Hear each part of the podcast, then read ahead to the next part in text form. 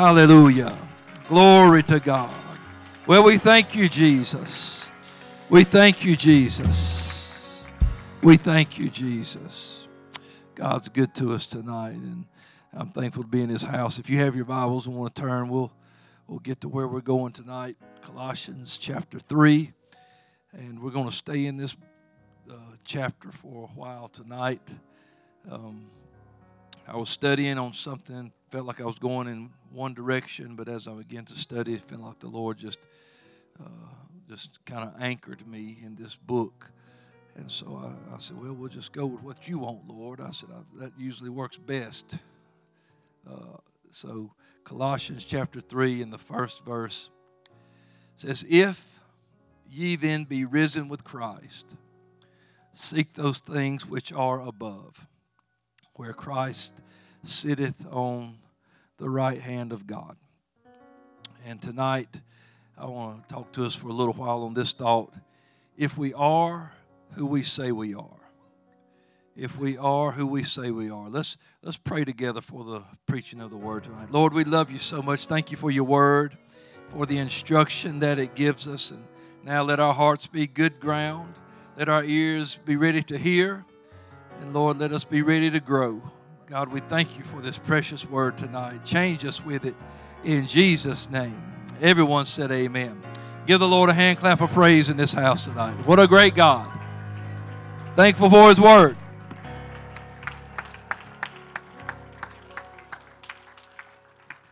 You may be seated, and just thank you again for being in the house of the Lord, and hope it didn't mix your week up too bad, changing us to Tuesday night. But we just didn't want to do without having a service. So if we are who we say we are, there's nothing worse than someone not being who they say they are. You know, oftentimes people will just describe themselves like this: what you see is what you get. That's rarely the case, but sometimes it does ring true, and it's just, people will say, wait, They're the same as they have always been. That's just who they are. And I think that as children of the King, we need to practice that. And if we are who we say we are, there will be some things that will line up in our life. That's not even speculation. That's a fact. Somebody said the other day, I hadn't said it in a while, but that's a fact, Jack. So, but it's true. If we are who we say we are, then there are some things that will be prevalent in our life. They will be apparent in our life. For Jesus said Himself that we are the light of the world, and so it will be obvious. We will be shining in a dark place. We will be visible to those around us. It is not for reputation. Now, sometimes people think, well, you do all that because you're trying to make yourself more righteous than everybody else. You're trying to pat yourself on the back or put yourself out there, but that's not the case. The Lord came, and the Scripture says that He came and did these things, but He did not come to make a reputation for Himself. He still did the works. He walked on water, but it wasn't for reputation. He calmed the storm, but it wasn't for reputation. Many times He would heal and say, don't tell nobody about it. Just keep this between us. Just go and show yourself to the priest, and shh, don't say where it came from. Don't tell anybody how it happened. But many times people couldn't keep their mouth closed, and they would say it. But He was motivated by something else. It was who He was. He did the works that were written for Him to do. He did the things that He was commanded to do. The Scripture says that Christ was obedient in the things that were given to Him. And so He didn't turn water into wine so everybody could say, hey, here comes that miracle worker when He came down the road. He did what He did because He was God in the flesh, and because He loved His creation, and His motivation was different. And so when we serve Him, the things that we do are not for reputation. It's not so people can say, wow, look how holy they are, or look how righteous they are, or look how awesome they are. We do it because we're motivated by two commandments. First, that we love God first with all of our heart, mind, soul, and strength. And then secondly, we love our brother as ourself. And we are motivated by love, just as the Lord, or we better be. You better not serve God. It shouldn't be motivation for a title. You should not be motivated by fame. You should not be motivated by money or position. You should be motivated by love, that you love him. That's why I pray for you, because I love you, not so you can tell everybody I prayed for you. Hello. I preach so that people can be changed and can be better, not so you can say, wow, he's the one who's preaching today. It doesn't matter. I've said it since I started in ministry. I don't care if they ever remember my name, as long as God touches their heart in what we're doing. And so in this opening scripture of Colossians 3, Paul wrote, if you then be risen with Christ, seek those things which are above, where Christ sitteth on the right hand of God. That is not a geographical location. That right hand of God means that where Christ sits with all power and authority. Just as he said before he left the world, all power in heaven and earth is given unto me. The right hand of God is not a visible hand. The Bible says God's invisible. So you tell me, and he's everywhere, so you tell me where his right side's at. He's in this room. Point his right side out to me. Exactly. You can't do that. That's not what the right hand of God means. It's not a hand like we have here. It is the seat of authority and power that was given to the Lord. Anyway, it says, if ye or us, if we are risen with Christ, if we are who we say we are, then we should be doing some things. The opening verse of this chapter, it sets the bar for the instruction that follows. It frames in what we should be doing if we are risen with Christ. Because sometimes we think once we're risen, hey, that's it. Man, I'm just on my way to heaven and there's nothing left for me to do. It's sad that people cannot get into this book and read the instruction. The Bible says we are built upon the foundation of the apostles and prophets. Now, the foundation is Jesus Christ. For there's no other foundation laid that can be laid. The scripture says the apostles were preaching, but what they are building, they're building on that foundation. And as we build our life with God, it will come through this Word of God. And if we are who we say we are, then there are going to be some things that we are going to be doing. And so he said, first of all, you will seek those things which are above. In verse 2, he said, set your affections on things above, not on things of the earth. And so you could just take the first line, if you're risen with Christ, set your affection. If you are who you say you are, you should be where your interest. That word affection can also mean your interest. So where are your interests at? Where is your affection?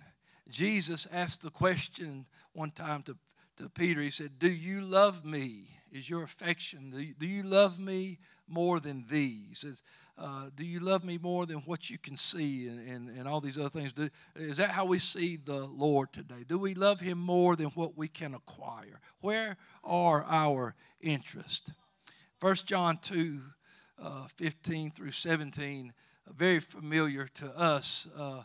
Love not the world, neither the things that are in the world. Our interests should not be in worldly devices. It doesn't mean, hey, we go on vacation, we go to the beach, I love the beach. But it's a creation of the Lord. It's not that I would ever sacrifice my walk with God so I could go to the beach. But it's not saying you can't love creation and just be in awe of what God has made. And the Bible says he's even given us all things to enjoy. There are things in this life that we can enjoy, but we don't have a worldly mindset. It's going to be different. If we are who we say we are, then we will not be conformed to this world, but be transformed by the renewing of our mind. And so we will not love the world, and neither the things that are in the world. He said, if any man, I don't care what his bank account says, I don't care what his title says, I don't care what his education is, I don't care how popular he is, if any man loved the world, then the love of the Father is not in him. For all that is in the world, the lust of the flesh, the lust of the eyes, the pride of life is not of the Father, but is of the world. And the world passes away, and the lust thereof, but he that doeth the will of God abideth forever. So there is something for us to do that we could be in God's will.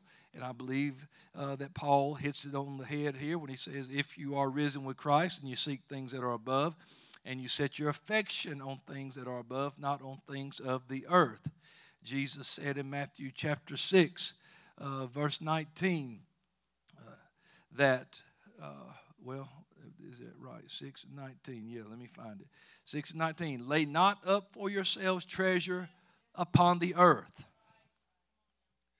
Not on the earth, where moth and rust can corrupt and thieves can break in and steal.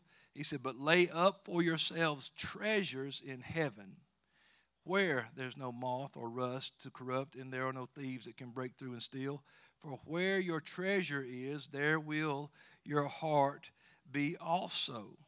So the Lord is telling us, wherever your treasure is, that's where your interest, your affection, that's where your love will be. And he said, so don't set your treasure up on the earth, in earthly things where you can just be disappointed, but set them in heaven. Put your treasure in heaven if you are risen with Christ. Come on, somebody.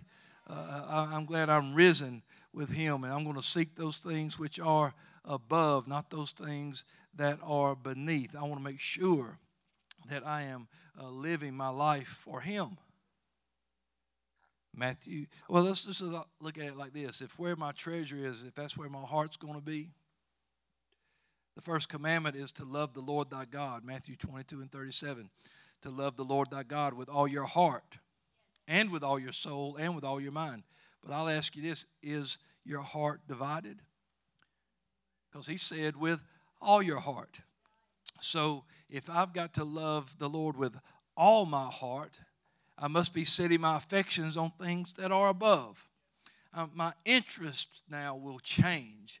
If you came to God and your interest didn't change, then you need to come back for a second, another altar service. You need to come back and pray a little while. You need to, why did I go down the first time anyway? Because your interest should change once you really come to, if you are really risen with Christ, then your interest should change.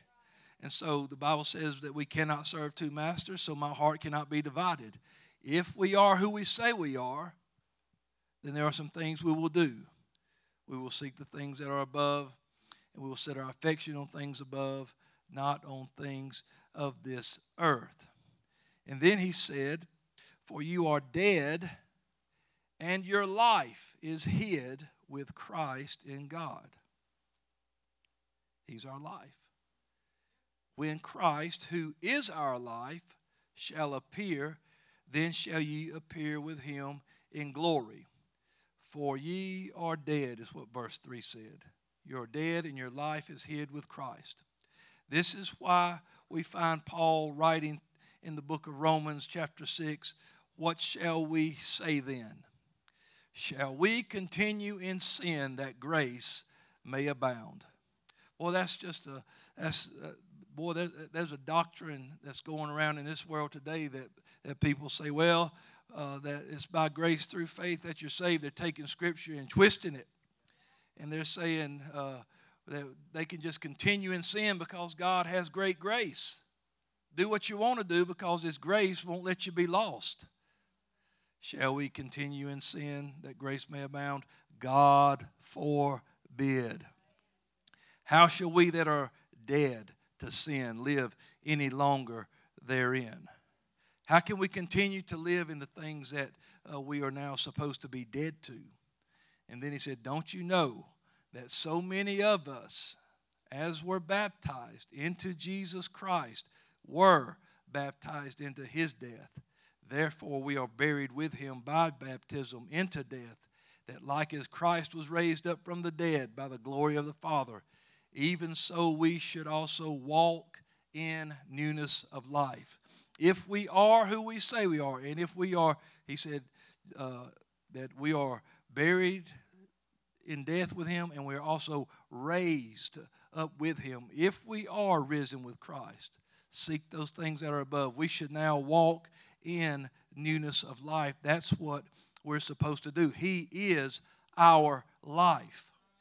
He is not an accessory for us. He is our life. He is our Savior. He is the one who purchased us, who redeemed us. He's the one coming back to get us. It's Christ that filled us with his Spirit. And he is our life. And that word life means exactly what it says. It means life. But it also means to live. And that means now we live differently than we did before. Sure, we're going to make mistakes and we're going to slip up and make mess-ups. But if we're so nonchalant about living for God that if I do this, it don't really matter. I can do that. It don't really matter. Then are we who we say we are? Are we really blood-bought? Are we really born again? Oh, I'm a born-again believer. Then why are you still doing what you did before you went in the water? Why are you still doing the things you did before God filled you with his Spirit? Why did you go back to the Scripture says, back to the weak and beggarly elements? Why are you building again the things that you destroyed, making yourself a transgressor? Why would you go back to the grave and pull those things out and put them back on? If we are who we say we are, there's going to be a difference. Well, I'm giving you some building material here for your life. There's too many people got a very short life expectancy in the church because they don't do the things that the Word says to do. A baby can live for a little while without anything, just a little while. It can be born. It's got breath. But it's got to have something put in it if it's going to ever grow and live and continue in this world. And there's too many people, too many babes in the Lord, too many new converts that are coming in, and too many people that's been around long enough to know better that are dying prematurely because they have quit ingesting this word, living by this word, applying this word to their life. But the Bible says, I live by every word that proceeds out of his mouth. And if you want to cut your life short, take this word out. And you'll die well before your time spiritually when you cut out this word. We've got to have the word. It's no wonder that Paul said, in him we live and we move and we have our being. Even in Colossians in chapter 2, he said, and you are complete in him. You will never have everything you need without him. And he is the word made flesh that dwelt among us. He said of his words, he said, they are spirit and they are life. How do you think you can live a life for God without his word? Got to have it. Got to have it. And so he said here in these verse 3 and 4 that we are dead, our life is hid with Christ in God. People need to be seeing a lot more of Jesus than they do of us. Our life should be hid with Christ in God. But then he said, when Christ, who is our life, shall appear, then shall you also appear with him in glory. Now this scripture has a little predication in it, because Christ is going to appear anyway. He's coming. He that shall come will come. And so it could just say, when Christ shall appear. But if he is our life, then we will also appear. But if he's not our life, because he said, when Christ, who is our life? But what if he's not our life? Then where do we appear? There's one place that says that if the righteous scarcely be saved, then where shall the sinner and ungodly appear? What if he's not our life? What if he's just a habit? What if he's just a fleeting fancy? What if he's just a fixture for something, for just something that we do on the weekends? What if he's not your life? Then what's going to happen when he appears? There's a lot of people that he would say, Lord, Lord, and he's going to say, I don't know who you are. Hey, Lord, it's us. Hey, Lord, it's us. Depart from me. I never knew you. I know you said, well, I wish I'd have forgotten came on Wednesday night because this is heavy. But I'm telling you that there's some things that if we are who we say we are, that we better start making sure and doing a checklist in our life and examining ourselves to make sure that we have things in order. And it's not hard. It's not like you just live your life for God, and living for God's not hard. And living for God is not a bummer. And living for God is not it's not restrictive, that it makes me feel like I'm in a prison. But living for God is a privilege, to be blood washed and to be blood bought and to be spirit filled is a privilege. To be able to live, that God would give us his holy word to live by, that I can live by this, that this word could cause me to be born again and to make it to heaven one day. Thank God for his word. And I want to make sure that when he appears, that I'm going to be ready for him. Titus 2:13 says that we're looking for that blessed hope and the glorious appearing of the great God and our Savior, Jesus Christ. That's not two. He's the great God. His name is, and he's our Savior. He's Jesus Christ. It's just saying who he is to us. So we're looking for that appearing. But Paul said this in 2 Timothy 4:6-8. He began to talk about he was ready to be offered. The time of my departure is at hand. I have fought a good fight. I have finished my course. I have kept the faith. And now, henceforth, there is laid up for me a crown of righteousness, which the Lord, the righteous judge, shall give me at that day, not to me only, but unto all them also that love his appearing. And so Paul is saying, I'm ready to be offered because I have done some things. Quit falling into this trap of, hey, I just come to God and I don't have to do nothing. You cannot earn or buy or purchase your salvation. It is provided freely. But you, even a free gift can be refused. Or even a free gift can never be used. You ever had somebody give you something and be like, I ain't never going to use that. And it's in the closet. And that's where it sits. But it was free. I could come up and give you, hey, look, I'm going to give you something. It's a gift. It's $100. You're like, wow, put it in your pocket. And then you head on into the store and you're like, hey, that's $75. I can buy that. And you just pick it up and start walking out the door.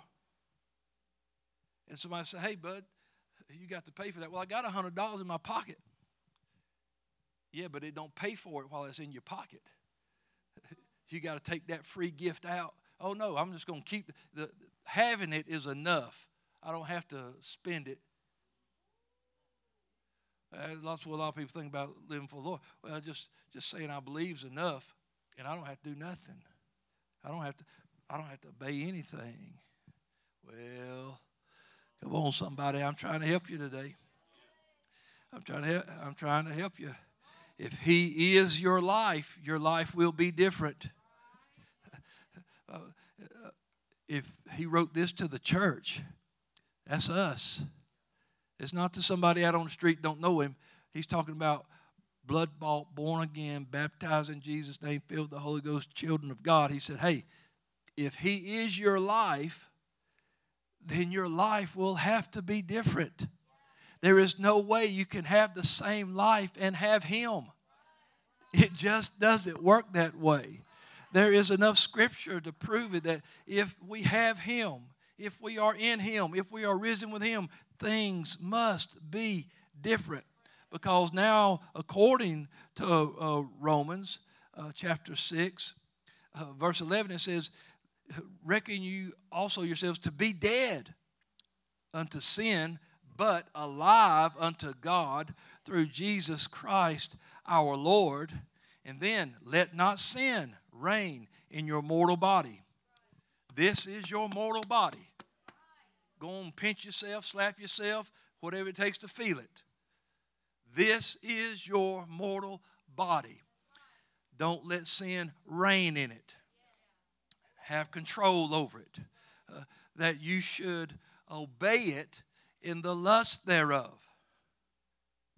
Neither yield ye your members as instruments of unrighteousness unto sin, but yield yourself unto God as those that are alive from the dead. And your members now are instruments of righteousness unto God. You use instruments. You use your members. He said, so who are you going to yield to? If you are who you say you are, then who are you yielding to? I don't want to confuse people in this world. Oh, yeah, man, I'm blood-bought, I'm born again, I'm the pastor of that church down there. Then why do I see you coming out of that package store with that big 40-ounce tall boy? Where are you going with that?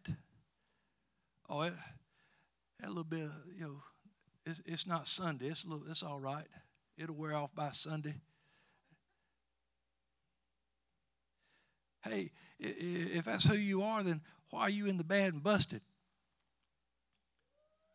For selling dope, or you're supposed to be the pastor, you're supposed to be born again. Why are you in there for breaking and entering, or why are you in there for DUI, or why are you in there for beating somebody up or murder? What? Well, because it don't matter. Jesus don't care if I do all that stuff. I can still pastor and lie and steal and cheat and do whatever.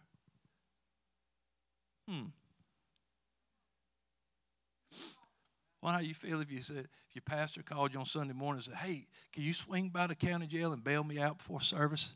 I need to get there to preach. Would you sit there and listen to him? Nah. Come on, somebody. People make mistakes in this life. I'm not talking about that. I'm saying the conscious decision to just, hey, I'm just going to live the way I want to live. I'm going to live for me. I'm going to live the way I want to live. And then your life really ain't in Christ. He's really not your life if you're still doing you. Pastor, you get ornery in your old age. I'm not ornery. If that bothers you, then there's some prayer needed in our lives. If this word can't speak to us and mold us and shape us and correct us, then we got some problems in our life. And if we're not doing our best to line up to the word, we get so excited about how we feel on Sundays that we forget we got to live the rest of the week.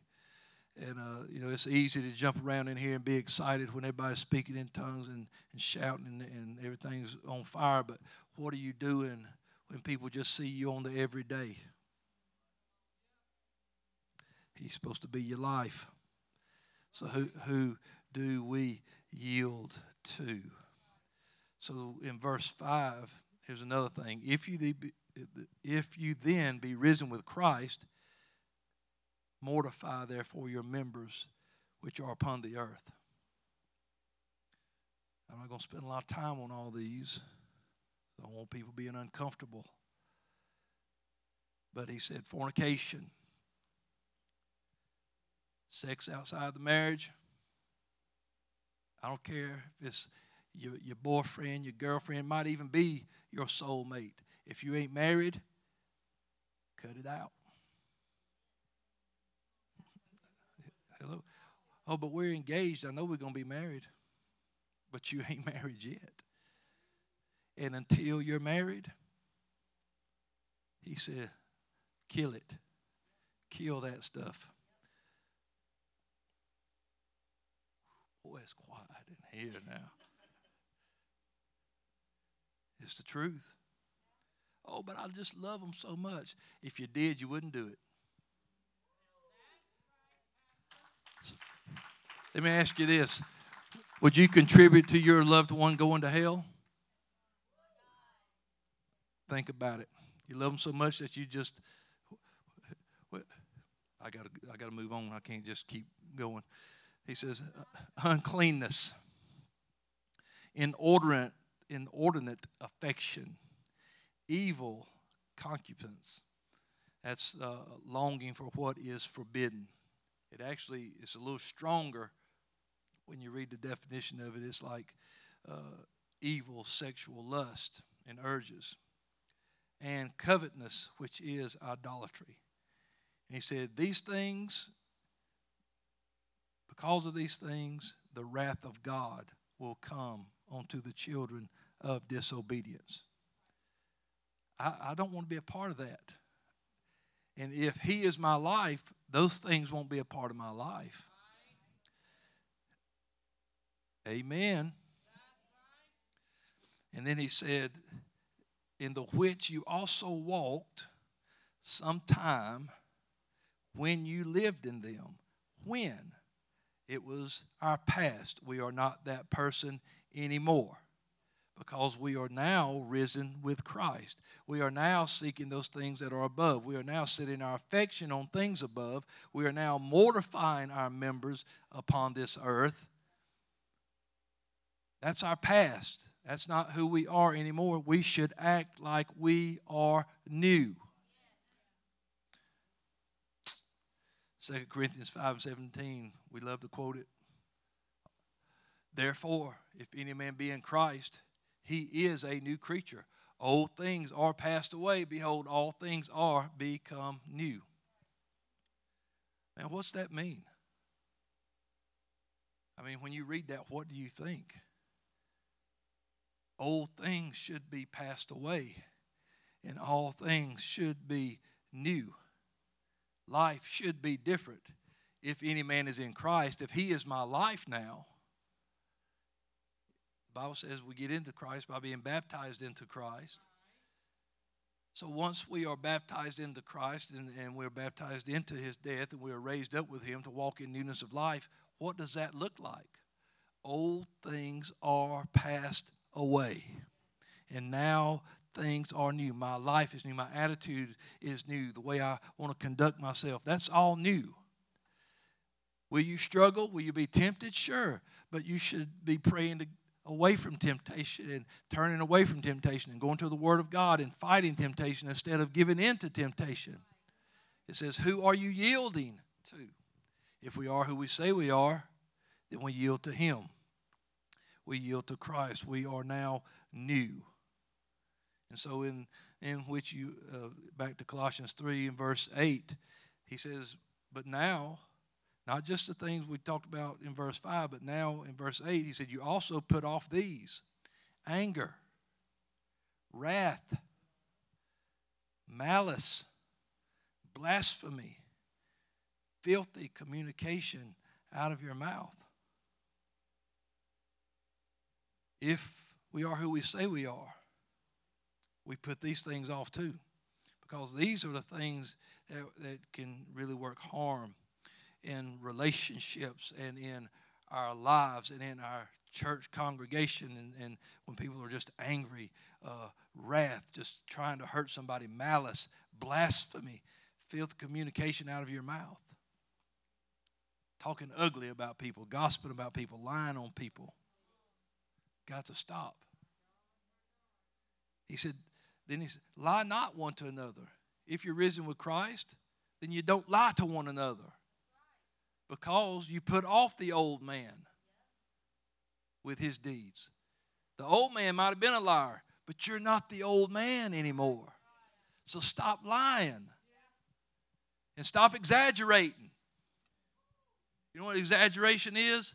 Lie. If you caught a fish this big, he's that big? Lie.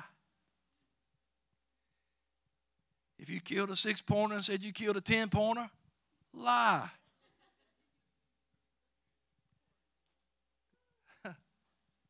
He killed a 10-pointer. Oh, I done seen that. We got picture proof of his, don't we? But if he'd have said, this is a 20-pointer, I'd been like, brother, either you need help with math.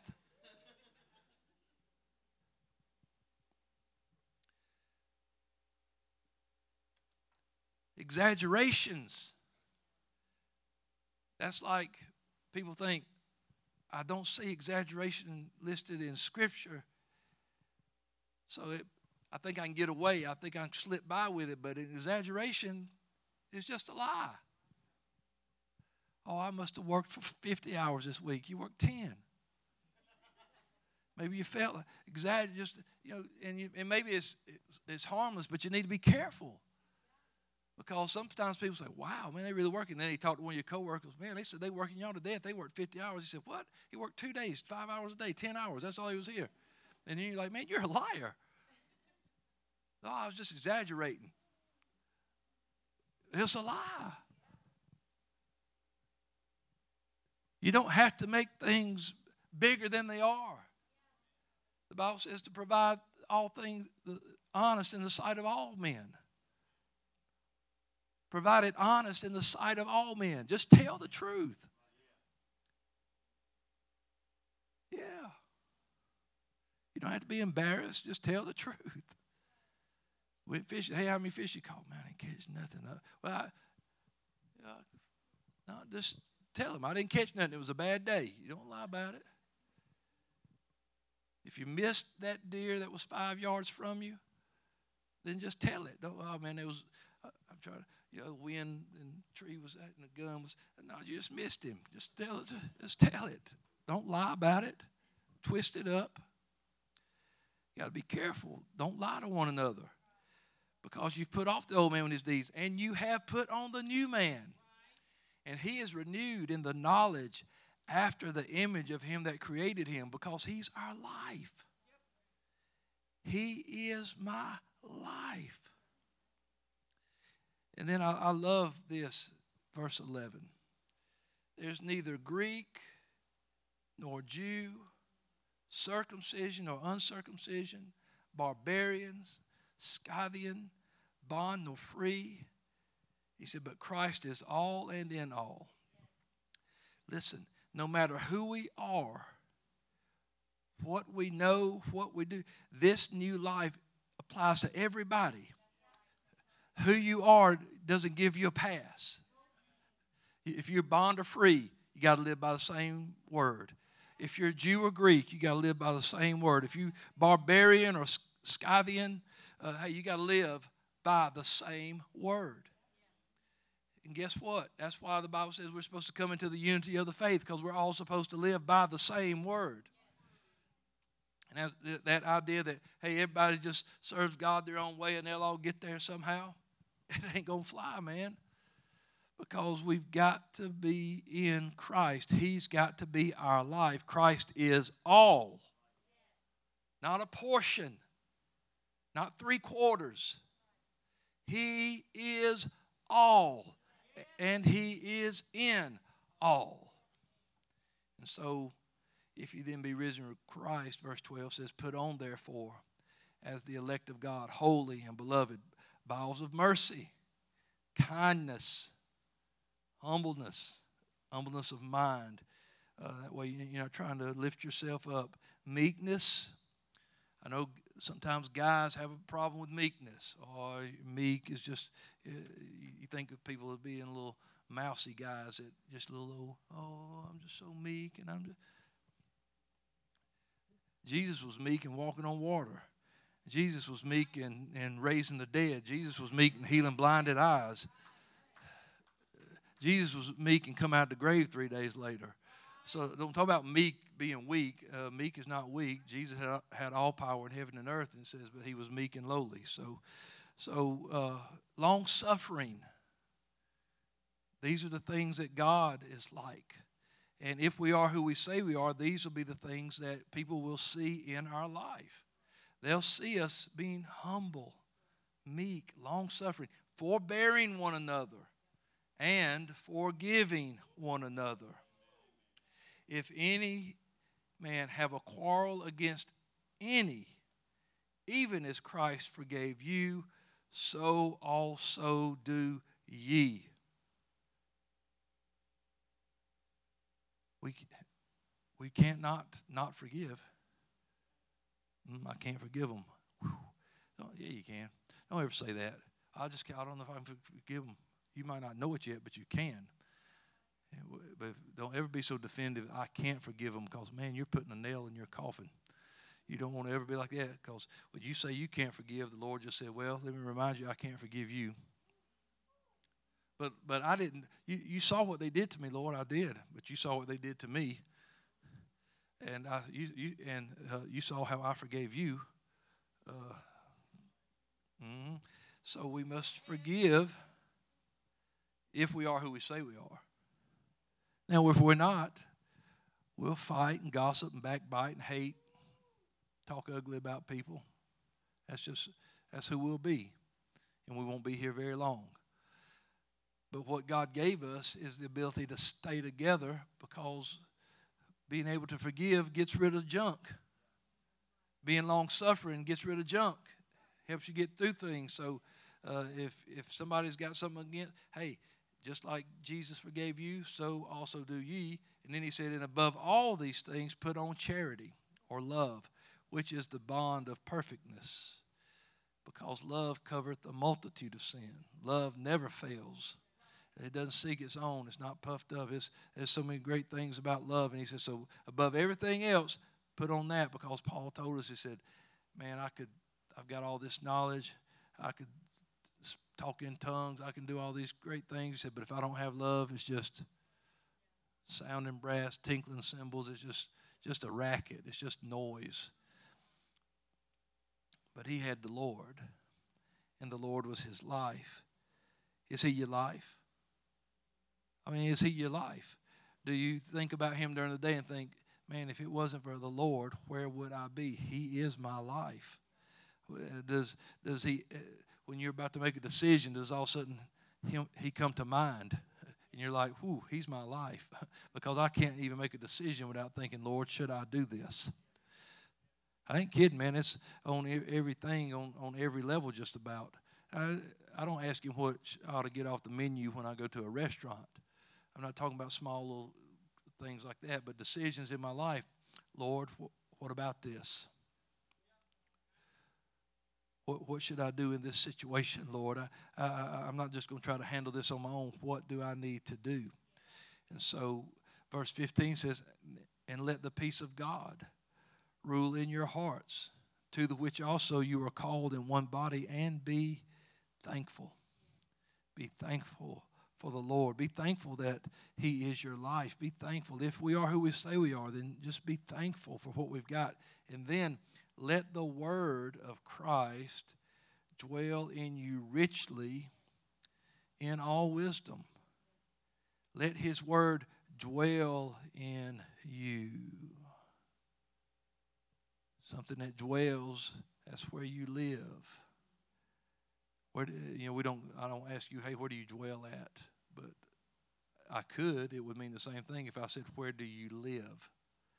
Where is your home? Where do you call your home? Where do you dwell? Where is your dwelling place? And he said, let the word of Christ dwell in you. You think about your home. Your home is where you live.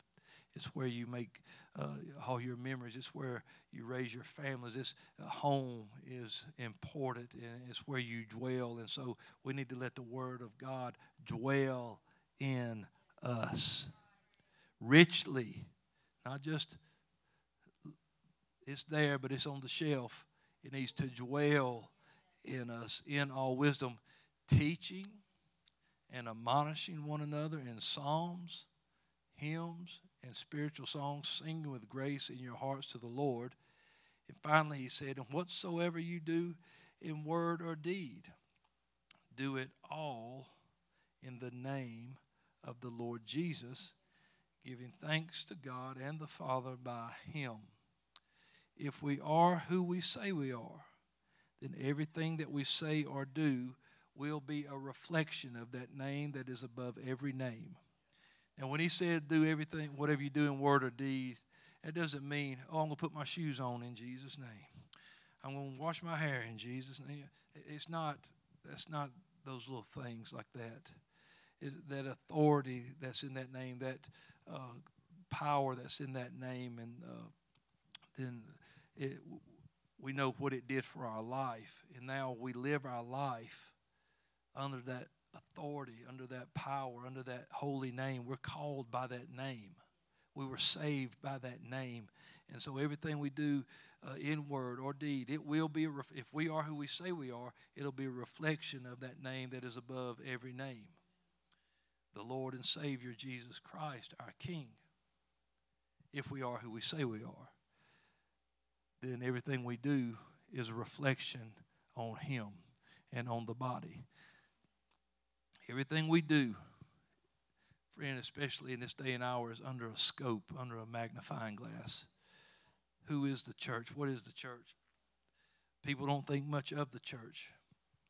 This world is twisting religion and trying to mold it and shape it, and eventually we'll come into just a one-world global religion. And somebody, the true church, the real church, is going to stand out. If that makes you uncomfortable, you need to be praying about it, because the real church is going to stand out. People are going to be like, oh, y'all still do that? If I ever did, then I still do. Because it's in there.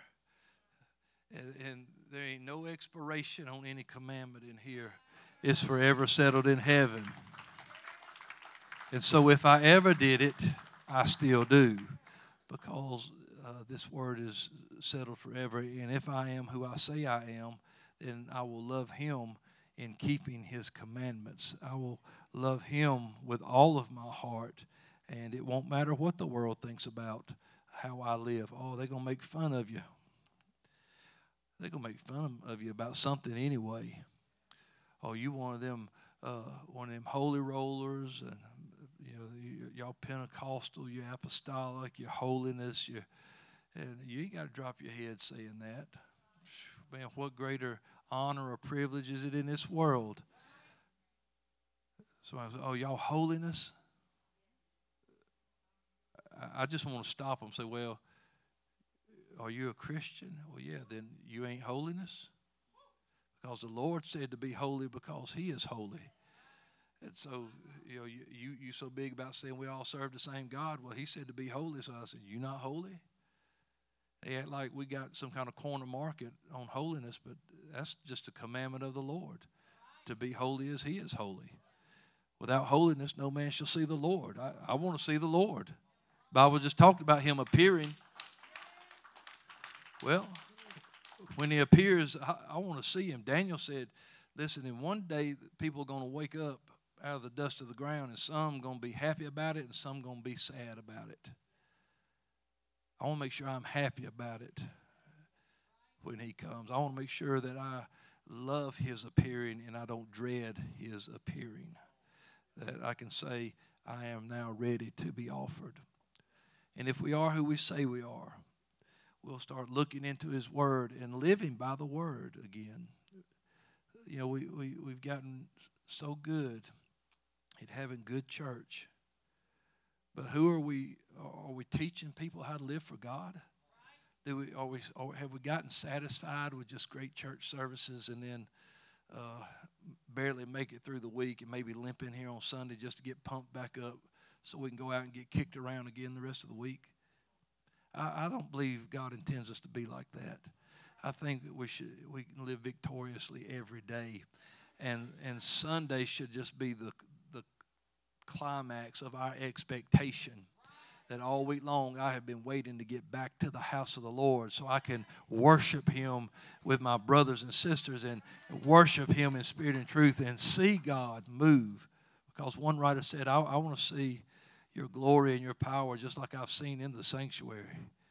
There's things that happen that should be happening in church that are fantastic, but you can't just live for Sundays. You got to live for the Lord. You hear what I said? You don't just live for services, you live for the Lord. And when you live for the Lord, it's just like Oh, I can't wait to get to his house. I was glad when they said unto me, is it Sunday yet? Is it church day? Is it whatever day it is? If we had church on Thursday, whatever day it was, just excited about, I've just been waiting all week. Some people say, well, I'm working for the weekend. You know, they're like, oh, thank God it's Friday. You know, just can't wait to get off work so they can do whatever. But, man, I just can't wait for Sunday. I can't wait to get into the house of the Lord. I can't wait to get with my people and worship my God and get in his presence. And, well, don't you get in his presence at other times? Sure I do, but there's something about coming to the house of the Lord. It's just, it's different, and it's I love, as the psalmist said, the habitation of his house. I love it, and I'm glad to be a part of it. Amen. So if we are who we say we are, things will be different in our life. If Christ is our life, I think that's a question we just have to answer. Is what is he to you? He can be, because all the things that the Word identifies him, he's going to be that whether we accept it or not. You know, there's this terminology that people, it gets me sometimes. People say, well, have you accepted the Lord? Well, he's the Lord whether I accept it or not. I mean, I understand what they're saying, but the terminology bugs me, because whether I accept or not, he's King of Kings and Lord of Lords. Whether I accept it or not, he's the Savior. Whether I accept it or not, you know, he's my deliverer. He's everything that he says he is, whether I accept it or not. And so the question we have to answer is that, you know, well, we sing a song, or they sing a song every year, usually around Christmas time. It says, the angel called him Jesus, but I call him Lord. And while it's not to diminish the name that the angel gave, is to say that that's who Jesus is in my life. He's my Lord. And I know his name, but is he the Lord of your life? And so, is he your life? That's the question you got to answer. Because here's the thing. He is all those things. He is life. He said, I'm the resurrection and the life. But you have to let him be your life. You hear what I'm saying? He won't force himself on you and say, I'm going to take control. But if you let him, he'll lead you beside still waters. He'll lead you through the valley of the shadow of death. He'll lead you in the green pastures. He'll make sure that you're taken care of. If you let him, then he can be. Is he Jehovah Jireh? Is he a provider? Sure he is. But you got to let him be your provider. You got to let him be your Lord. You got to let him be your King. And so that's the question, I guess, that we have to answer out of those scriptures, is that, is he my life? Because he's going to appear one day, but how will I see him if he's not my life? Oh, we got to grow in grace, the scripture said, in knowledge of the Lord and Savior. We've got to learn more about him, and we've got to get closer to him. And the scripture says if we draw near to him, he'll draw near to us. We should never be satisfied with the distance that is between us and the Lord. You know, there are long-distance relationships that work out good, but those people are always striving to get closer. And sometimes it feels like we're long distance with God, but we should always be trying to get closer. And if we take a step, I promise you, he's going to take two steps. When we make a move to him, he's always going to make a move to us. And so we should always, no matter how long we've served him, strive to be closer to God. I want to get closer to the Lord. Amen. While she's playing tonight, let's come find a place, pray for a few minutes, and just examine yourself tonight and answer the question, is he the Lord of your life? Is he your life today?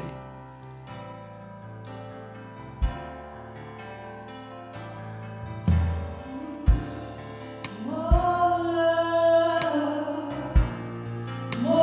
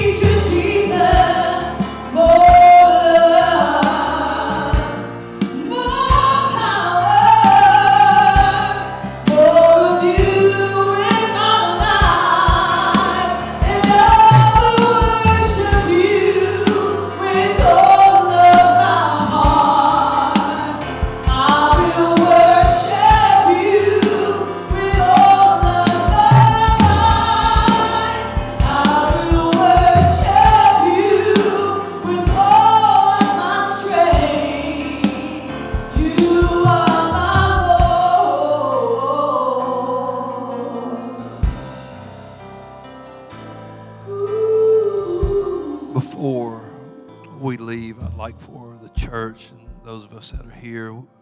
I want us to stand together, and I want us to lift our hearts and our hands. Many of you maybe had the opportunity to meet Maureen, and man, we're just excited about how God was moving and blessing in her life, but she needs the Lord in a very serious, dire way right now. It's Sister Patty said she thinks that she may be dying, and she's actually booked a flight to go up and see her, and just hopes that she can get there in time. And I just want to see if this is her time, then I want her right and ready with the Lord. But if not, then I sure would love to see God do a miracle and turn this around. So I need you to lift your voice and intercede for just a moment for Sister Maureen, that God would help her. He's done a great work in her life. We want to see the Lord complete it.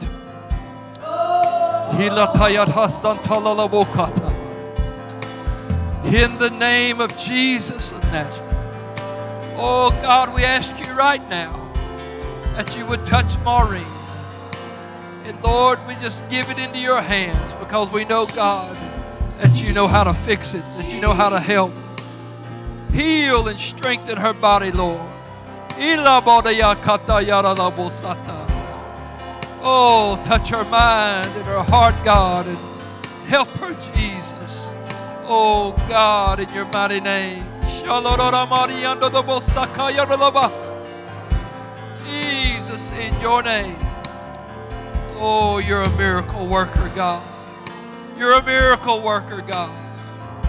Oh, God, I thank you for what you've done in her life.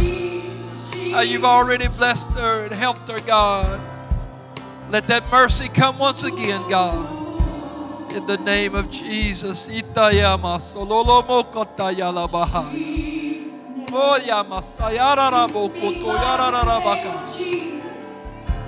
her, Jesus. Help her, Jesus.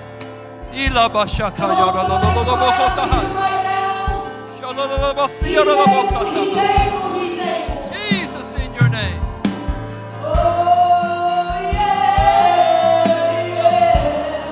Touch them right now, God. In the name of Jesus. Hallelujah. Oh, God, in your precious name. Thank you for it, God.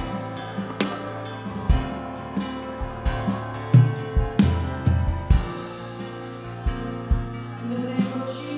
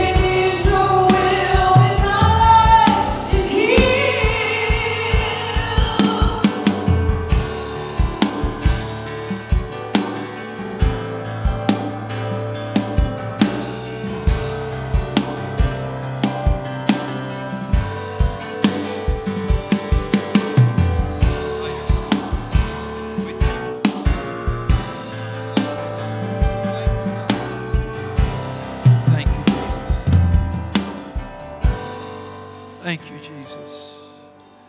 I would just ask a favor of you if that this week you would really take her on your heart. And tonight, before you close your eyes and sleep, if you can remember, just call her name again to the Lord.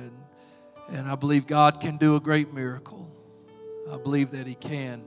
And like I said, if this is her time, then I pray that she will be ready. Her and the Lord will be on the same page, and it'll be all right. But if this is not it, then Lord, we want to see that miracle, and we want to see God do something. And pray for Sister Patty's travels, that she'll be able to get there and be safe and get there in time. If it is, just everything work together for good, Lord. We're asking it in Jesus' name. And if you would just speak her name, just call out Maureen. Just call that name out to the Lord and ask God to help her and touch her. How about it? Can we do that for them? I believe we can. And I know Sister Patty will update us, so we'll be sure to keep everybody informed. But just believe in God for a miracle. It ain't no sense in looking at the negative of what could be, because we know what can be. God can do a miracle right here in our midst. He's the God of last chances. When people feel like this is it, this is the last chance. Well, God works real good when can't nothing else be done. So let's give it to Him and trust Him with it. Amen. God bless you tonight. Thank you for being in the house of the Lord. You be safe, and we'll see you on Sunday, 11 o'clock, and then 12 o'clock. It's going to be a great time in Jesus' name. God bless you.